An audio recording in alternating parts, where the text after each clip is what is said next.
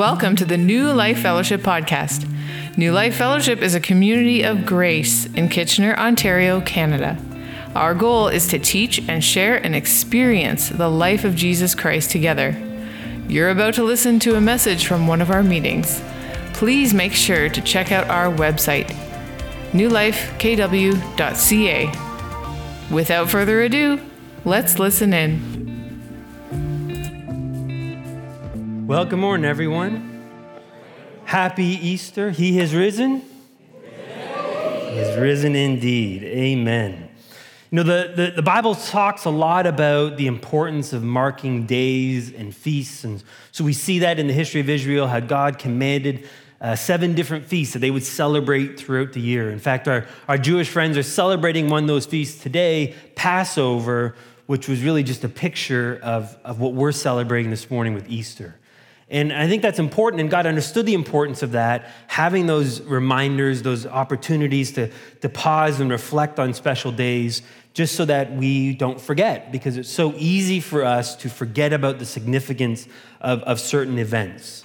And, and this morning is Easter Sunday, resurrection morning. This is the morning that we celebrate Jesus' uh, resurrection from the grave. But, but to say that today, this day is a day we celebrate, I believe is to miss the point. Because it's not just a, a moment, it's not just a day that we celebrate and then go back to our reg- regularly scheduled programming.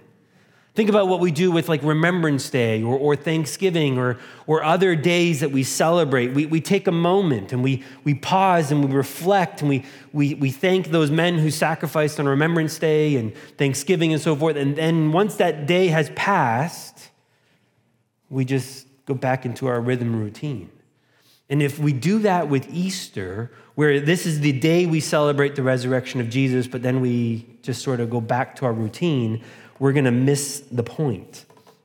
And for I know a lot of churches, a lot of Christians, that's how they've done it. This is your day. We, we talk about the resurrection and then we go back to another series.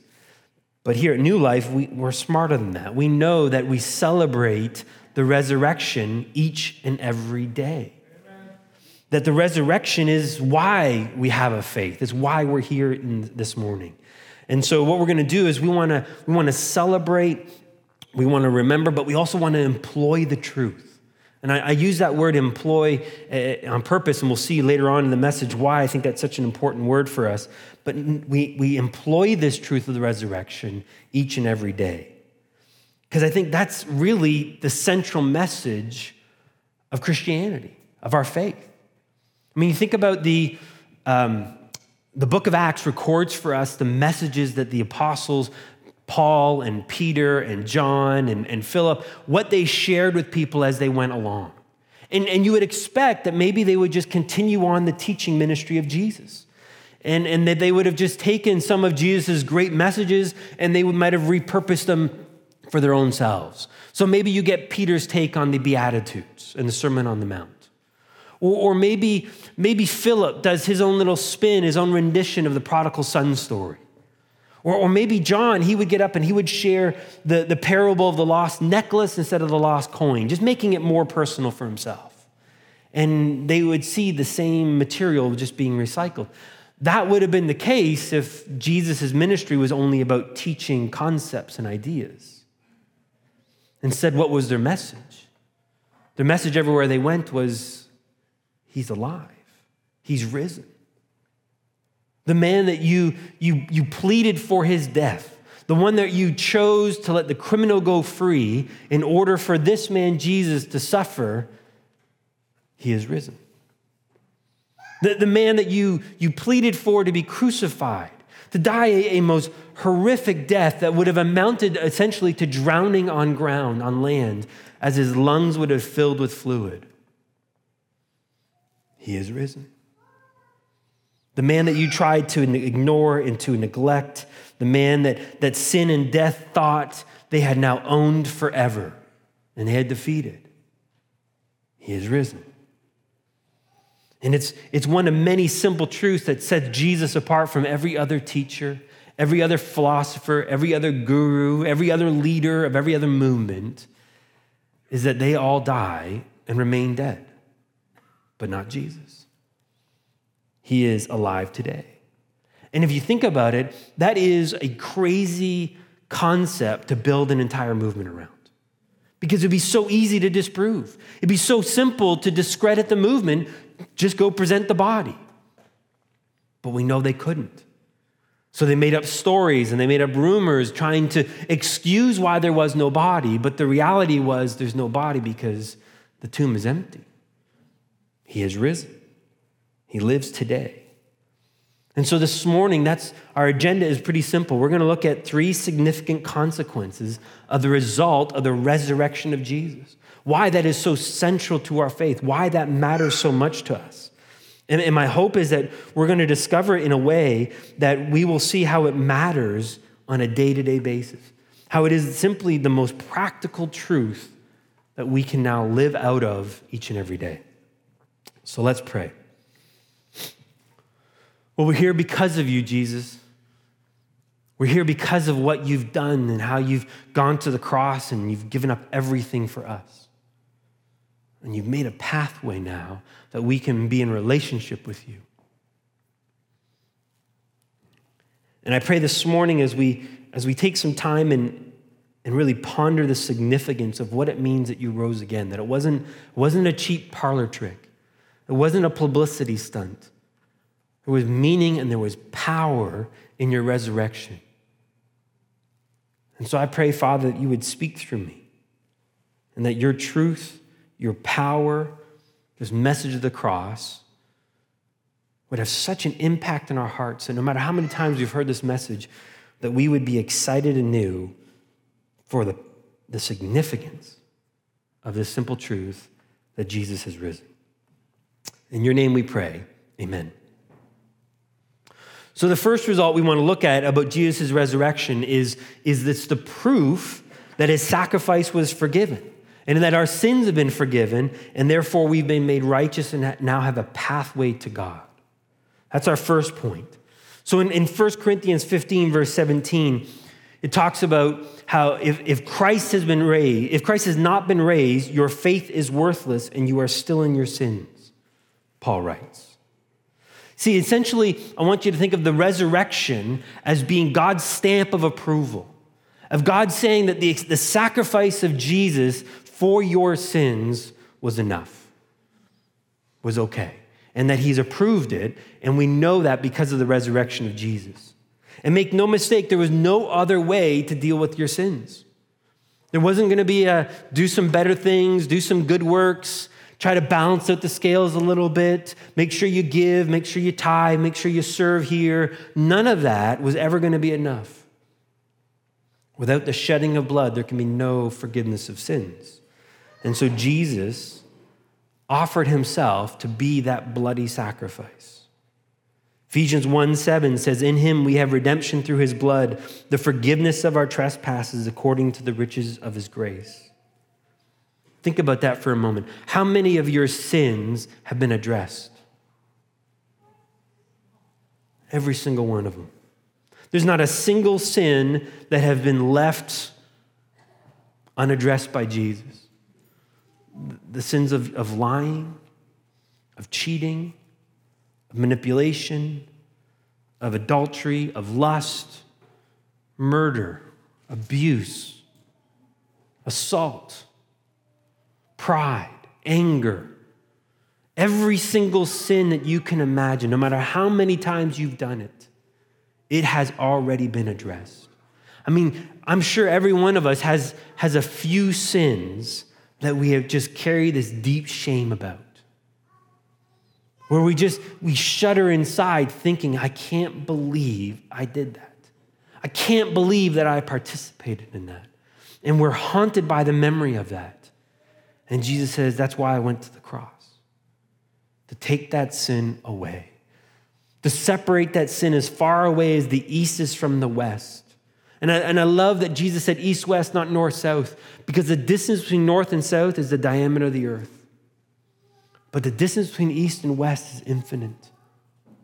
Because that's how far I've separated him from your, your sins.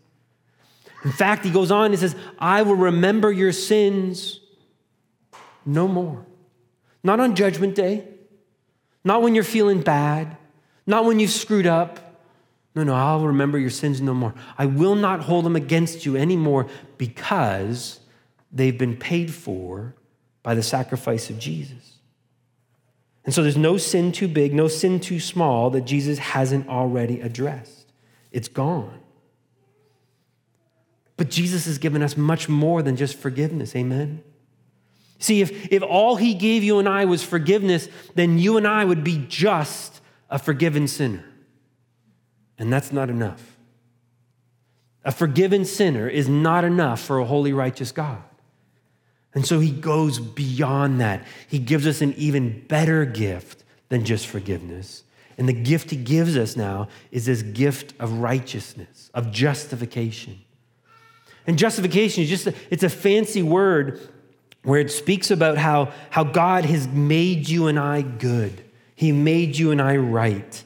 Listen how Paul writes in Romans 4, beginning in verse 21 and being fully assured that what God has promised, he was also able to perform. It's a great definition of faith, by the way. Being confident, being assured that what God has promised, what God has said, regardless of your feelings, regardless of your experiences, regardless of what's happened to you, what God has said, He's done. He's made it happen. And so when He says it is finished, Take him at his word.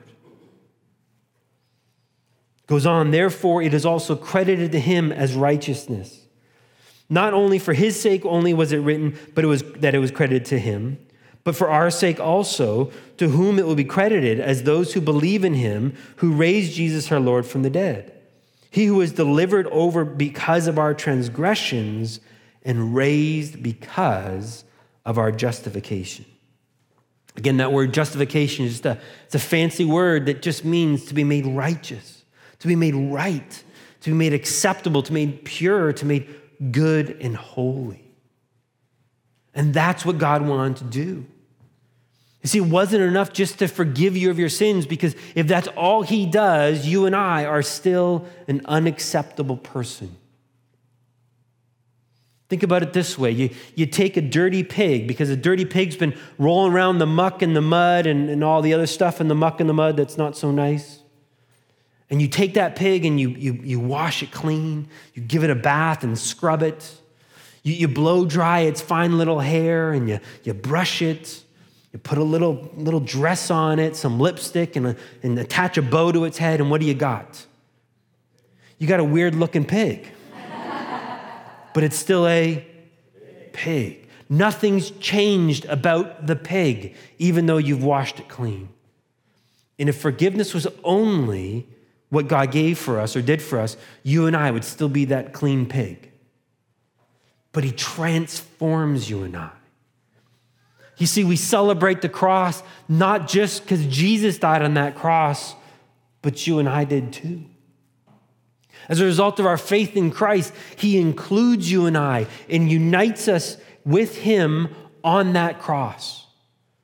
So when Jesus died, the old sinner, that old rotten heart, dies and is buried with Him in order that when He was resurrected, we too could be resurrected with Him, but as a new person, a new heart, one that is pure and good and right and righteous. That's what we've been given. There, there's no dark corners in your heart anymore, John. Isn't that good news? There's, there's no shade of, of darkness on you in your heart. Now, you might think, but I still have sinful thoughts. Welcome to planet Earth. We all do, but that thought isn't coming from you. It's not coming from your heart. It's coming from the enemy who's trying to tempt you and attack you from the flesh. But because of the resurrection, we've been raised up in the likeness of him. And my challenge to you is be fully assured what your father has said he's done. It's not based on your feelings. It's not based on your experiences. It's not even based on what I have said. It's based on what our Father's word teaches us. And He teaches us and He tells us over and over and over again you're new and you're good, and I love you. And he wants us to embrace that truth. because that's why he went to the cross, to make all of that possible. Because now that that's possible, we have a pathway to God. And that's what he wanted. He wanted to restore, he wanted to reconcile, he wanted to redeem lost man to himself. And that's what he's accomplished on the cross. And so, if the first point about the resurrection is, is it sets us free from our past, the second point of the resurrection is it means that we now have a future beyond this world. And that is good news. Because I think now we have a hope in a future that is greater than anything this world has to offer. Let's go back to 1 Corinthians 15, beginning in verse 12. It says, Now if Christ is preached that he has been raised from the dead, how do, you, do some among you say there is no resurrection of the dead? He's talking about how there is a debate going on, that, that some were saying that, that you and I, when we die, it's done, it's over. And Paul was saying, No, no, there's a resurrection awaiting you and I. But if there's no resurrection of the dead, not even Christ has been raised. And if Christ has not been raised, then our preaching is in vain, your faith also is in vain. It's purposeless. It's pointless if that's the case, if he's still in the, in the tomb. Because then all he would be would just be a good teacher. And there'd be no object, no, no life, and no power in our faith. We would just be following another teacher, another moral uh, guidelines, another way of living, but we wouldn't have a living God. For if the dead are not raised, not even, sorry, moreover, we've found to be we are even found to be false witnesses of God because we testified against God that he raised Christ, whom he did not raise, if in fact the dead are not raised. So he's saying now we're even saying God's a liar. If the dead are not raised, not even Christ has been raised. And if Christ has not been raised, your faith is worthless. You are still in your sins. Then those who have all fallen asleep in Christ have perished. If we who have hoped in Christ in this life only, we are of all men most to be pitied. See, we know because of what Jesus has done on the cross, because of that resurrection, that we've been given the first fruits in our spirit. So the fact that you're a new person, a new creation that is forgiven and washed clean and made pure and holy, that new spirit that you have, that's just the beginning. That's the down payment of your inheritance. And it blows my mind that that's only the down payment, it's only the deposit. But we know we have more to come, and what's to come is a brand new earth suit a brand new body, which, quite frankly, I could go for right now. I ain't feeling fully 100%. There's some aches and pains, and I didn't know that there it could be aches and pains in those places. And this body is not getting better. But I can look forward to, I know there's a, a new body awaiting for me. But not just a new body, but a new heaven and a new earth. And you see, that's, that's what we can be excited about because this world, all it can offer you is right now in this world. And so you've got the phrase YOLO you only live once. And therefore, you have to get everything you can out of this world because this is it. So you got to get the most money, you got to get the most trips, the most adventures, the most experiences, the most good times, and so forth that this world can offer you because beyond this world, there's nothing. And if that's the case, that is an empty existence. That is a hollow existence. Because what will end up happening is you will live in a very self centered way where it's about me and my joy and my experiences.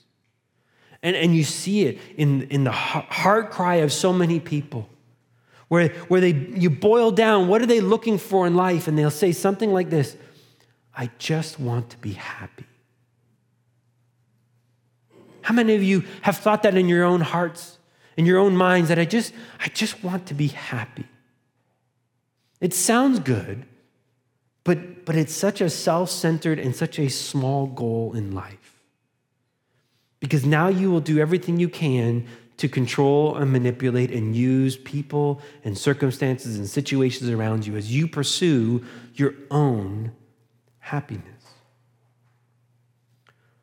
But Jesus said there's something way greater, way better than your own unique happiness. It's to love others, it's to offer yourself to others. And, and really, the, the reality is that will provide a much greater happiness than you would ever find just on trying to seek your own happiness. Because it's better to give than it is to receive, Jesus says. But this world is all about me and my experiences and what makes me happy and what makes me comfortable. And we just never quite seem to be satisfied. And so we're, we're struggling. But you and I can know that there's something greater than what we're experiencing right now. And what that means is for today, we don't ignore today. It means that I can be willingly, I can, I can sacrifice, I can give. I don't have to worry about today, knowing that a greater future is coming. It also allows me to endure the, the craziness of today. Has anyone noticed that it's a bit crazy out there? That things aren't the way that they should be. We're not in Kansas anymore, so to speak. And, and if I look at this world and I see how broken and how, how, how hard it is, it'd be so easy to be despairing, thinking, this is as good as it gets. I went off this ride. But it's not. Far from it. Our best is still ahead of us. And that means that we can take advantage of this moment, knowing that it has an impact on eternity, has an impact on that future. But our best is yet to come. There'll be a time where a new heaven and new earth with a new spiritual body with no more flesh, no more sin, no more voice taunting you, no more shame putting you down, no more insecurities, no more anxiety, no more fear, no more division, no more, no more whispering in your mind about others don't really like you and accept you. All that will be gone. And all that will remain is the clear voice of Jesus, encouraging you, loving you, supporting you. Isn't that good news? That's our future. And I love how C.S. Lewis described today. He says basically today is, is simply the prologue to the introduction. That the rest of our story, the rest of the grand adventure is yet to begin and doesn't really begin until the day you die or the day he calls you home. And so we don't need to fear death at all. No, no. Death is death's got no power over us because Jesus has conquered death. Amen. Well, if that sounds so good, then why can't we just skip to that part? Right? I mean, why here? Why the struggle? How do I how do I deal with that? Because you know, our first point sets us free from our past, and that second point gives us a brand new future, but I live here right now. And I know for me, for a long time, this Christian life, I was living in between my past and my future. I knew I was forgiven and I knew I was going to heaven, but in the meantime, I found it to be a really mean time. I found it to be a miserable time. But the resurrection is for today as well. And maybe that's the, the greatest truth about the resurrection for you and I right now is it matters for us today. Romans 5:10 Paul writes, For if while we were enemies, we were reconciled to God through the death of his son, much more, having been reconciled, we shall be saved by his life. Man, when I saw that verse pop off the page for the first time, I, I couldn't believe a verse like this even existed. See, i I've been taught my whole Christian life that I was saved by the death of Jesus. That's what I was taught. But that's not what the verse says. The verse says that I've been reconciled through his death, but there's something much more. There's something even greater. And I was thinking, what could be greater than the death of Jesus? It's his resurrection. And the amplified version of this verse says that you and I are, are presently being, being, being saved by his resurrection life. See, Paul in this passage, he's talking about facing trials and tribulations and difficulties. And he says that the only way that we can endure them, the only way that we can experience them is that we will be rescued, we will be saved in and through them by the resurrection life of Jesus. See, this might be the, the best kept secret, or I'm not sure. I think it really is the worst kept secret in the sense that it, it's a kept a secret. But this is such a powerful truth that, that Jesus doesn't just live and reside in heaven. He, he lives where? In you and I today. Too, too long, I spent my Christian life looking at Jesus like he was a coach on the sidelines, right? So you think about in football. Football is probably the sport where the coach matters the most because every play is planned, every play is called. And so the, the football coach, and I'm talking about American football for all my European friends, soccer. So, sorry. I was a little too honest there. Um, but but they, the coach would call in the play, but now it is up to the players to make the play happen. And so if it's a you know a post route or a run play, whatever that coach calls, now the players execute. But the moment the calls play, the coach has done his job. And that's how I looked at the Christian life that, that God was going to will, that God was going to be the one to call the play. Do this, go here, say that, do that, do this, and so forth. And then it was up to me now to execute. And me and all of my strength, all of my power, all of my abilities was going to somehow pull off that which God has asked me to do. But think about that. What is it that He's asking you and I to do? He's asking us to live like Him. He's asking us to be perfect as your Heavenly Father is perfect. He's asking you to, to love your wife as he loves the church. He's asking you and I to do the impossible. It'd be the equivalent of us saying, I want you to drop back, throw the ball, run 80 yards, and catch it in the end zone. Okay, I can try.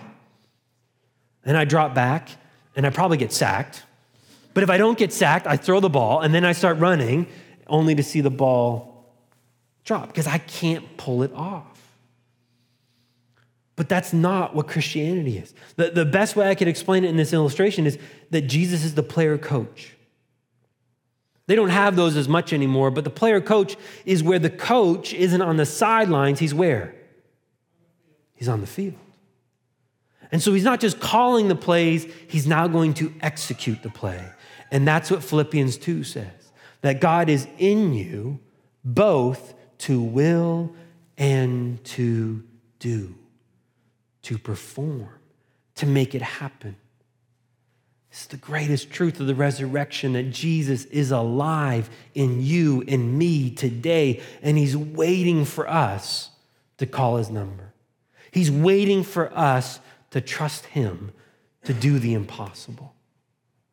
And so when you get that ball, you hand it off to Jesus and watch him work. That doesn't mean that I become passive. It doesn't mean I don't do anything. I'm very much involved. I'm very much engaged because where did Jesus live? In me. And so now I'm going to trust Jesus throughout my day to do that which I cannot do, which is pull off the Christian life, which is his life. So let me give you some practical illustrations of what that might look like. Imagine it's, it's late at night and, you, and it's cold outside and you crawl into your bed. And you know that moment where you just head hits the pillow, pull that nice, warm, thick comforter over you, and you lie down and you just you exhale and you finally rest. You know that feeling? Some of you are wishing for it right now. I know that, right? But and some of you at home are still in that moment right now. But but you're there and you just you finally and you get warm and it just feels all cozy and then suddenly your spouse says, Did you take the garbage out?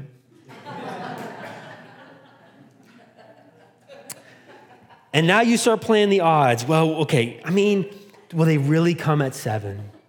I mean, I know they say they might, but will they really come at seven?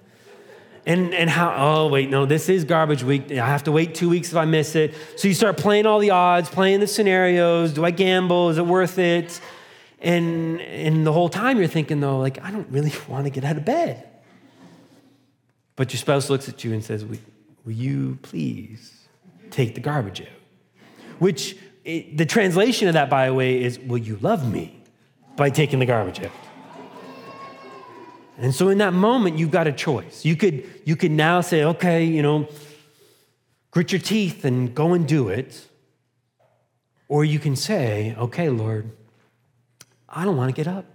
I'm, I'm comfortable, I'm cozy, but I want to love my, my spouse. I want to love my wife or my husband. So I'm going to do it. But I'm going to trust you for the power. And you trust Jesus to get up and you take the garbage out. It sounds so foolish. Does, does God really care about garbage day? Yes. Think about it. There's nothing, there's no part of your life that's too small for Him. And I think that's a mistake we make with Him, is we think that, that He cares about the big things, but He doesn't care about the little things. Don't bother Him with the little things, He's too busy. He's never too busy for you. And there's nothing too small, there's nothing too inconsequential. He literally died and went to hell and back so that you and him could take the garbage out together. That's what he wants to do. Or, or maybe, maybe you're, you're struggling with a, a family member or a friend or a coworker. They're just, they're really difficult to get along with. Just imagine John right? And they're hard to, to reason with, they're hard to relate to at times. Maybe they've said something to offend you, to hurt you. Maybe you felt rejected by them. But now you got to go face them. And how do you do that? Where do you find the, the courage and the strength and the stamina to face someone who's hurting you or rejected you or, or is disinterested in you or someone who's just hard to love? And the answer is the same Jesus came to live inside you, to rescue you from that moment, so that you would be presently saved by his resurrection power as you love the unlovable like John. It's the life of Jesus that empowers us, it's the life of Jesus that strengthens us. And so, what, what we're being called to, what we're being invited to now, is to employ that life. Christianity is not a solo sport. And I don't mean just in terms of we needing a community. It's not a solo sport in the fact that you don't do it on your own. Jesus tells us in John 15, the, the night of his arrest, the night before he goes to the cross, he says, Apart from me, you can do nothing. Take him at his word. You and I can't live this Christian life. You and I can't make a difference in this world. You and I can't experience the peace and contentment and the joy that we all long for in this world apart from Him. So He's the player coach. He's on the field. Hand the ball to Him and follow His lead. Let Him live in you. Let Him provide the strength and the power that you need. That's why He rose again. That's why He lives in you and I today to be that, that God, to be God in you that you and I can't. That's why we have a hope. That's why, why this Christianity is better than any other faith out there. Because all of their efforts are trying to earn their way to God. Whereas because of what Jesus has done on the cross, setting us free from our past, forgiving us, making us new, making us righteous, He made you complete on day one. You don't have to improve. You don't have to get any better. You don't qualify for the next level anymore. You've got it all. And that all includes a new future, but it includes the life of Jesus in you right now. His spirit and your spirit have become one. Now trust that life, and it will make all the difference today. Let's pray. Lord Jesus, we, we thank you for what we're celebrating this day on Easter, the resurrection, but I pray, Lord Jesus, that we would celebrate it every day. That we would remember it, we'd be thankful for it, we'd offer that gratitude of praise that you have made it all possible. But I pray that we would employ it, that we would put it to work, that we would let the life of Jesus flow in and through us so that when the world sees us, they see you in us and they see a hope and they see a joy and they see a peace. And that we would bring the light of this world, which is you, to all the dark corners of this world. That our friends and our families and our coworkers would have the opportunity to be invited into a relationship with you. And that we could trust you to, to show us when to say those words, to, to be open with our faith with words, but also how to be open with our, in our faith with our actions. So thank you, Jesus, for what you've done. Thank you for all that you've sacrificed that we might be one with you today. In your name we pray. Amen. You have been listening to the New Life Fellowship podcast. Thanks for joining us. For more great content, please be sure to check out our website, newlifekw.ca, and sign up for our mailing list. Subscribers will receive our The Life in the Apartment ebook that is sure to encourage and bless. Don't forget to follow us on Facebook, Instagram, and subscribe to our YouTube channel to watch the latest services and additional video content. New Life Fellowship is a registered charity that is supported by the giving of partners and friends. All donations will be received. If you would like to donate, donate at newlifekw.ca. Your giving is highly valued and appreciated. You are loved. Take care.